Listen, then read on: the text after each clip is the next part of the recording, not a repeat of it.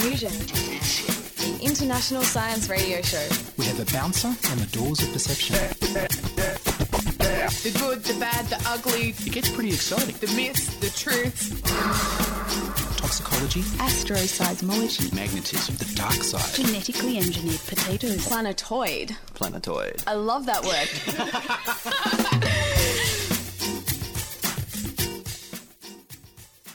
Hello and welcome to Diffusion, where we roll up our sleeves and get stuck into the weird and wonderful world of science. I'm Erin Passmore. In this edition, killer robots, spies from Google, and ants. First up, here's the news with Ian Wolfe.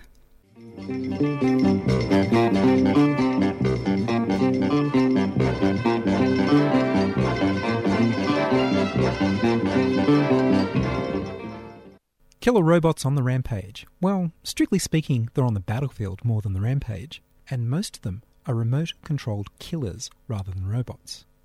The Israeli military have armoured, remotely operated machine guns called See-Shoot, installed around the Gaza Strip border. See-Shoot has been developed from mini Samsons that remotely control a gun turret on light tanks so that soldiers don't have to expose themselves to enemy fire when they fire their own guns. The new remotely operated guns are hooked by optic fibre to a network with battle information from many sensors and a remote human operator. The Israeli Defense Force say they want to keep a human in the loop to avoid risking tragic mistakes. This is the opposite policy to the US. The American Navy are testing the Vertical Takeoff and Landing Tactical Unmanned Air Vehicle, VTUAV, commonly known as Fire Scout. It's a three man helicopter with robot, sensors, and targeting laser fitted. An armed version flew itself in December 2006. There are reports of large orders of the flying killer robots for the field. The Americans also have remotely operated gun toting land vehicles for Iraq, but humans are still manning the fire button on those. The South Korean Army, in collaboration with Samsung, have developed remotely operated gun stations along the demilitarized zone. They do have speakers, but they don't play MP3s. The system automatically detects targets and can recognize a human face for that perfect assassin's headshot.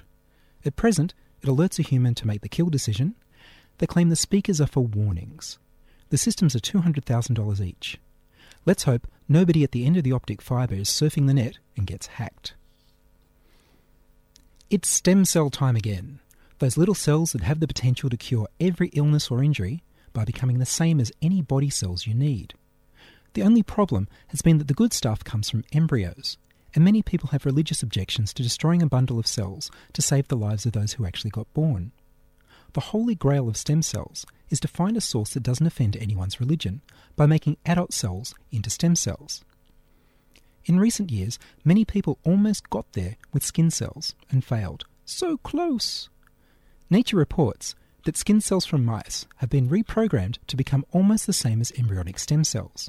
If this procedure is applied to humans, then they can use your own skin to make new body cells for a perfect genetic match. And hopefully, nobody will be offended with your cure. Shinya Yamanaka of Kyoto University harvests a type of skin cell called fibroblasts.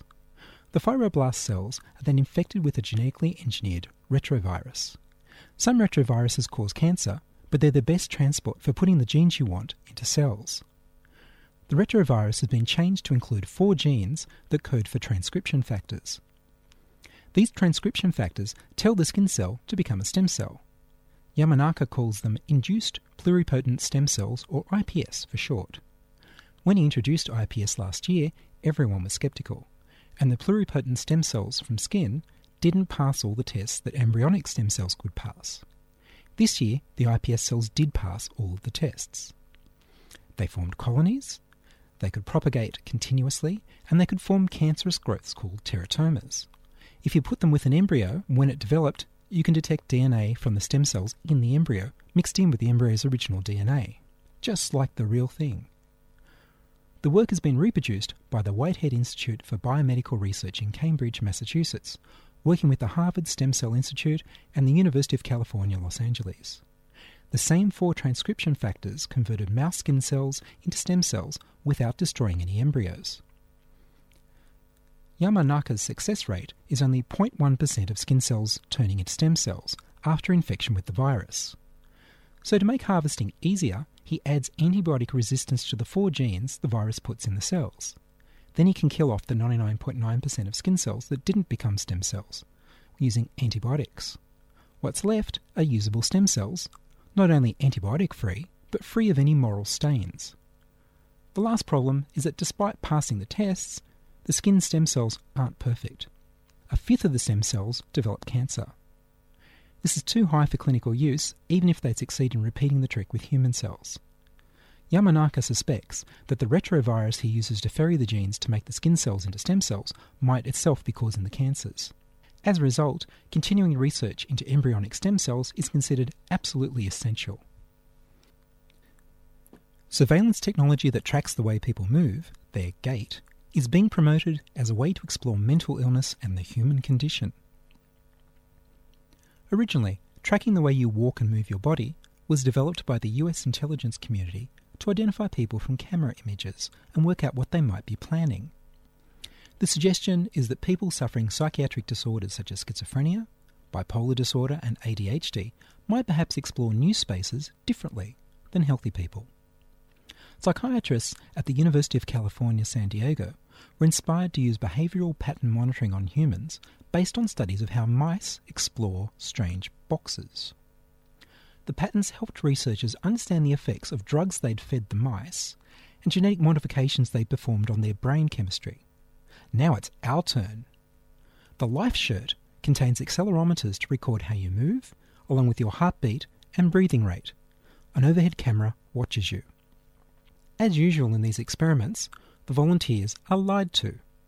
They're told they will take standard psychological tests while being observed with the shirt and the camera. Then they're asked to wait for 15 minutes in a strange room. Naturally, the 15 minutes in the room is the real experiment. While they're in the room, their Life Shirt records their movements, while the overhead camera shows how they explore 10 objects of interest. There's a desk, but no chair. Nobody can stand still for 15 minutes comfortably, so you're forced to move around. People with attention deficit hyperactivity disorder were seen to be more active than healthy people. Hmm. Healthy people start active and then slow down after they get bored. People suffering bipolar disorder were very restless and stayed that way for the whole 15 minutes. Some schizophrenic people explored less than healthy people, and some explored more. This was taken to mean they could be divided into two subgroups more and less. Drug company researchers have guessed that these subgroups might respond to different medications depending on whether or not they're more active or less active in the room. So, instead of tracking enemies of the state, they're diagnosing which drugs to sell you by how fast you move around a room with 10 interesting objects but no chair.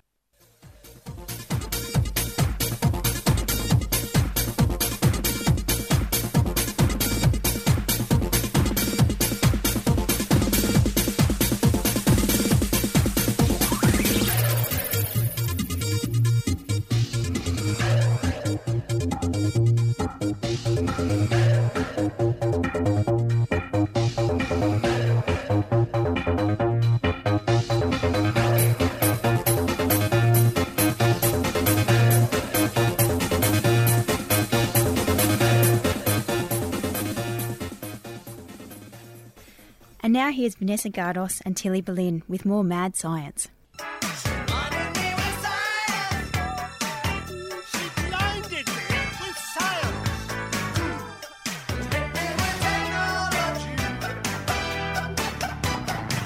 a type of ant under the species name of Eciton burchelli, mm. often called army ants, which march in swarms of up to about 200,000 little ants at once.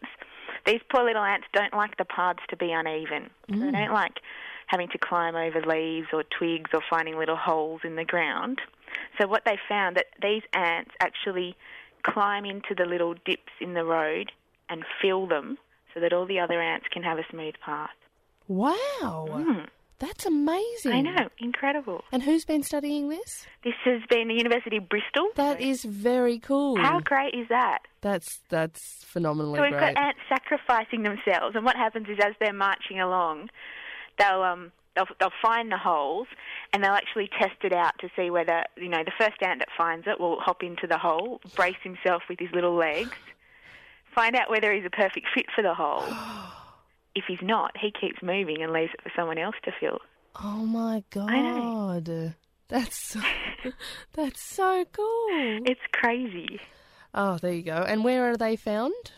These, um, I think these are in the UK as well. I'm not actually sure how far widespread these particular ants are, Yeah, but the way that they found, or well, they they they obviously found that the ants did this, and then they tried to study it to see what made the ants fill in Mm-hmm. the holes and all sorts of things like that. So they they found the little ants marching along. They got big planks of wood with all different sized holes in them, and just kind of slotted them into the paths, and then observed what the ants did. That's very cool. That's that's way cooler than beakers and um I know. and test tubes I know. So, if, and there's also some photos of the little ants inside their holes. Um, yeah, so type in marching ants and you Much should be able to find them. I'm actually going to do that. Mm, I'm, good. I hope it's not just because I'm a super nerd. I hope people. I hope other people are like, mm, your ants. I wouldn't mind seeing some photos of those. Well, it's so cute seeing them in their little holes. So you've got the Oh. little ant's body in the middle, and it's like, What a got way to start a Monday spread. morning. That's great. That's and it, they're very they're sacrificing themselves for all the Do other they die? ants. Do they die? No. No, no, no, no, mate. You know, All right. Well, not yeah, totally the word sa- no, not not, not a massive sac- self-sacrifice, but they You are know, letting people walk over them. To have yeah. two two hundred thousand ants walking over your back. Why wouldn't Why wouldn't they just you know walk around the holes? is that is that too much to ask? Is that too much so. trouble? I think so. Well, you know, if you're marching in a big pack of people, Yeah. you might not see the hole. Oh, true. You know, the sales, the Christmas sales, when you can't see Yeah. past the other people, you end up crashing into things all over the place. Yeah, that's true. But imagine looking down and you're walking over your cousin Maurice or whatever. That'd be weird. Also. Maybe you, you Thanks for the sacrifice. quietly over Yeah. the people that you know. Yeah, exactly. Oh, and then I wonder if they look down and they, yeah, just do a little shifty kick. if it's someone that they didn't like. Make sure you stamp hard on the head. Yeah. Oh, evil, evil times. And um, Invention. inventions. Yeah, the best invention. Yeah, this was actually a um a competition that New Scientist magazine had, inviting readers to win a trip to space. Ooh. And to to enter, all they had to do was answer the question: What is the best patented invention and why? Mhm. Mhm. So I've got a Did you enter? you, Tilly. What what do you think is the best invention? Yeah. Um. Uh. I know it's tough on a Monday morning. Yeah. Come on. You didn't even give me any forewarning. You knew it was coming. Well, I knew you were going to talk about it. You certainly didn't run. I'm going to ask you, what's the best you mentioned? Um, the egg flip. the egg flip. Mm-hmm. Okay. It's pretty good. Yeah, that's that's pretty inventive. the do you- Teflon coated one. Yeah, yeah, Yeah. definitely. Just Okay. Teflon in general. Yeah, you combine two in that one. yeah, yeah. Okay. Okay. Well, I'll give you some of the um the nominations for Good. best invention. Um, we had the paperclip, Oh, paperclip. That's very good. Oh, post-it notes. They're post-it good. notes, Blu Tack. Yeah. So they're all pretty simple things, very practical. Yeah, no one's. tell me there was something about you know saving lives or something. Oh, look, goodness, our administration is so much easier since the since the The invention of Blu Tack. These and are just, this wasn't the winner yet. You know, these Yeah, are just some of the okay, suggestions. We okay, had biros, Yeah, Barrows, also the good. cheap, reliable, useful kind of thing. Um, computers, the internet. Mm. It's changed our li- lives quite dramatically. I can't believe I said the egg, egg flip now. Well, that didn't come up on the list of the top ones. so Well. you might have had a chance of winning. Yeah, with true. inventiveness. Um, the flush toilet. mm, good. Yeah, pretty useful, saves lives, I guess. Sanitation, all that stuff. Um, we had one woman that she actually had quite a good good response. So I'm going to read it out. Her two two best inventions were duct tape and WD forty. Mm. And her little justification was, if it doesn't move and it should, go with the WD forty, and if it moves and it shouldn't, tape it up with the duct tape. Nice. That was quite clever. That is quite clever. Um, what else do we have? Do you know what the cap on the end of a shoelace is called? no. Yeah, it's called an aglet. That was pretty useful. Is Otherwise, you couldn't, you know, thread your shoelaces. Yeah. And we had shoes. Shoes. We had the Control Alt Delete function on a Oh, computer. God, the undo function. And then there were, you know, kind of some boring ones: the electric guitar, um, jelly babies, Boring. steam engines, cameras, the Oh, integrated circuit, blah engines. blah blah blah. God, Have you the met wheel. a steam engine enthusiast? They're dangerous lot. I know, I know. The wheel. The wheel, Apparently, sure. It was only patented in Australia in 2001. That's hilarious. But pretty useful. Yeah. But the winner, Mm. do you want to know? Yes. Drum roll. Yes. The winner was a guy who nominated radio as the greatest patented invention of all time. That's fantastic. Look at you. Still brings it back around. Summing up with a warm feeling inside. I know. Radio is an amazing invention. is, isn't it? Yes, it is. I'm very pleased with it. Gives us so much joy on a Monday morning. It sure does. Oh my God, radio. Oh, I'm touched. Yeah. Did he really win? Did he win the trip to. he did. He won the trip to That's space. great. Nominating radio as the best invention of all time. Oh, and you know, it's about time too that someone got you know a little bit of space appreciation. I don't know where I'm going with this. That's fantastic. Why didn't we nominate radio? we could have been there. We could have backed it easily. Oh crap. Next time. Oh, it's already Next been time. done now, too. Yeah, it? exactly. Next time. There's not going to be a next time unless we nominate time travel as the best invention ever. Go back and then nominate radio so that we could go to uh, There's space. a plan. Well, thank you very much for joining us, Vanessa. no problem. and lighting up our radio lives with these little Warm tidbits fuzzies. of little tidbits of information on milk and ants and inventions and the goodness of radio. You can hear more of Tilly and Vanessa on the Friday Daily Show, 9.30am on 2SER. You're listening to Diffusion Science Radio, diffusion at 2ser.com, brought to you across Australia on the Community Radio Network.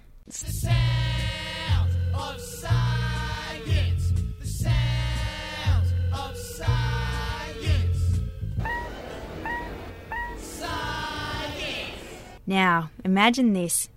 Some men in a van are driving down your street. They're photographing you, photographing your car, your house, and then they're posting the images on the web. Well, it sounds terrible, but Google are doing just that with the launch of their new site, Street View. Now, I haven't even heard of Google Street View until today, so I've got Ian and Ed here to fill me in and to fill you guys in on what it's all about. So, Ian, tell me do, what is Street View? Well, as you say, it's a van at the moment. It's a van going around taking high resolution photographs, just candidly of whoever's around and whatever they're doing without their permission, and posting them up on the internet. So it's become a sport now for people to scan the Google Street View and look for interesting and unusual things that people have been caught doing. So there's all sorts of views of women in bikini sunbathing and people climbing walls they shouldn't be chasing and going to houses they shouldn't be at, and basically total privacy invasion in the US. This sounds a lot like um, when Google Earth came out. There was people scanning that uh, in quite some detail, looking really closely at odd patterns in fields and you know I see crop circles. that sort of Exactly, exactly. And now you can zoom in. You can look at Google Earth and then zoom all the way to the street level. So it's part of Google Earth, is it? That's it. Right. Yes, and they're only in some places in the US at the moment. Well, thank God for that. Haha. well, but they plan to do the rest of the world, of course, just as they have with Google Earth. So they've got Australia, they've got the UK, they've got Europe, and all these places in the world on Google Earth from the satellites. So it's only a matter of time before they go for either the vans or wouldn't it be really useful if they could get closed circuit television cameras? My goodness. I mean, we The have all boggles. these, we have all these cameras already facing the streets. If only they could get permission to take that footage, which after all was just there begging to be used. Hmm. And who knows, it could improve security. So I understand that the big issue with it is privacy. And I don't know if I'm right here, but it sounds like people can have their pictures on the web. I know one I heard of was a lady who is leaning into her car and her G string is hanging out. And if that was me, I'd be pretty embarrassed. So, do they have any say in whether their pictures are on there? Do they have any way of getting their images off if they don't want to be on the web? I think at the moment, while it's experimental and new, they can probably complain to Google, and Google might just listen.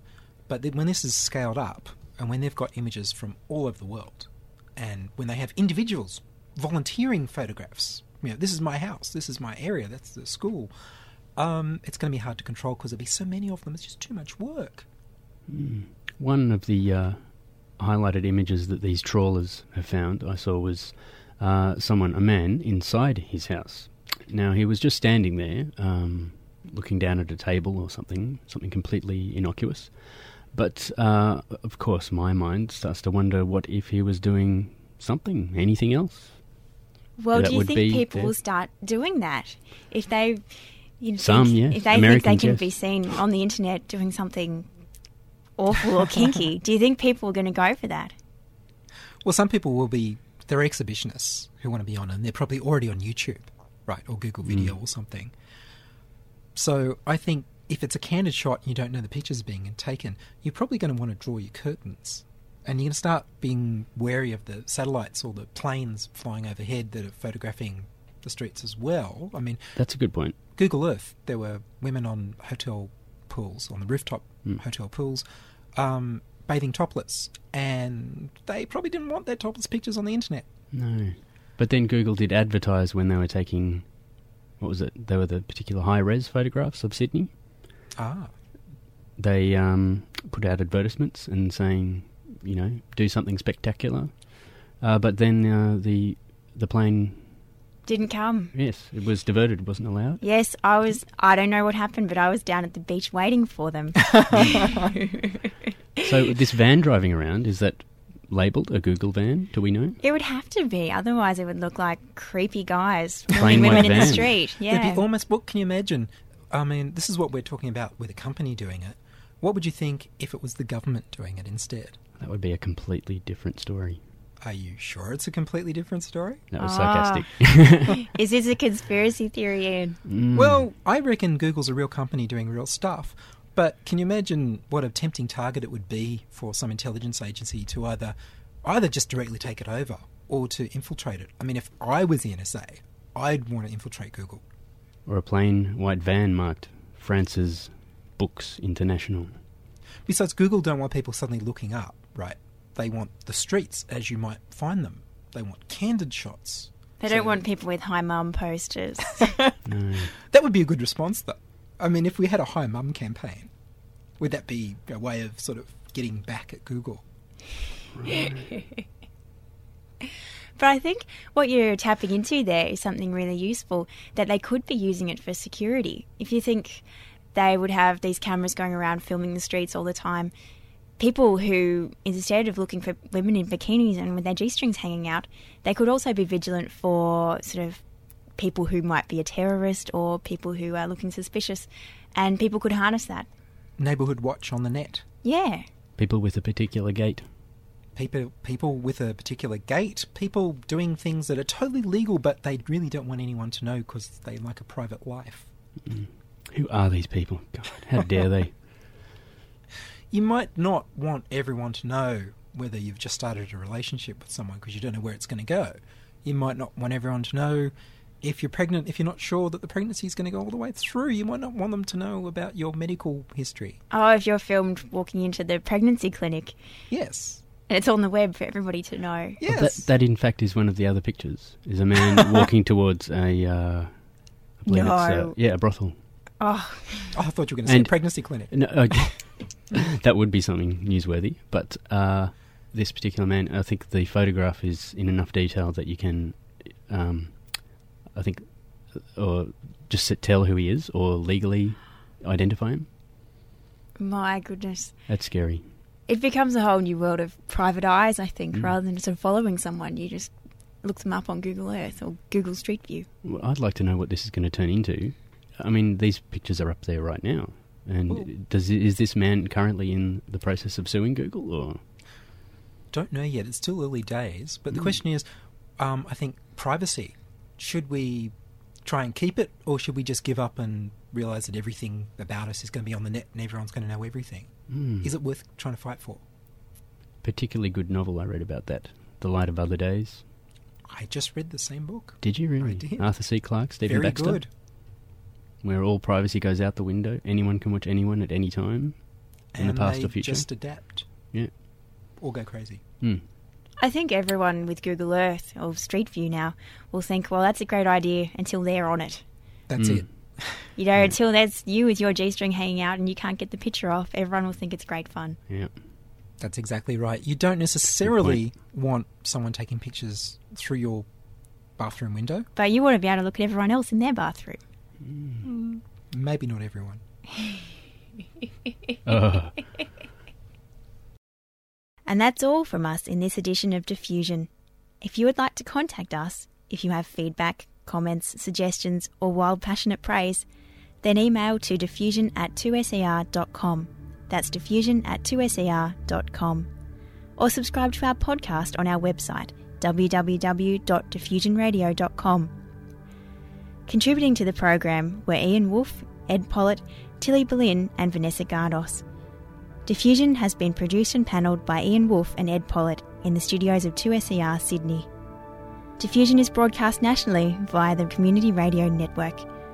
I'm Erin Passmore. Join us at the same time next week for more amazement and amusement right here on Diffusion Science Radio.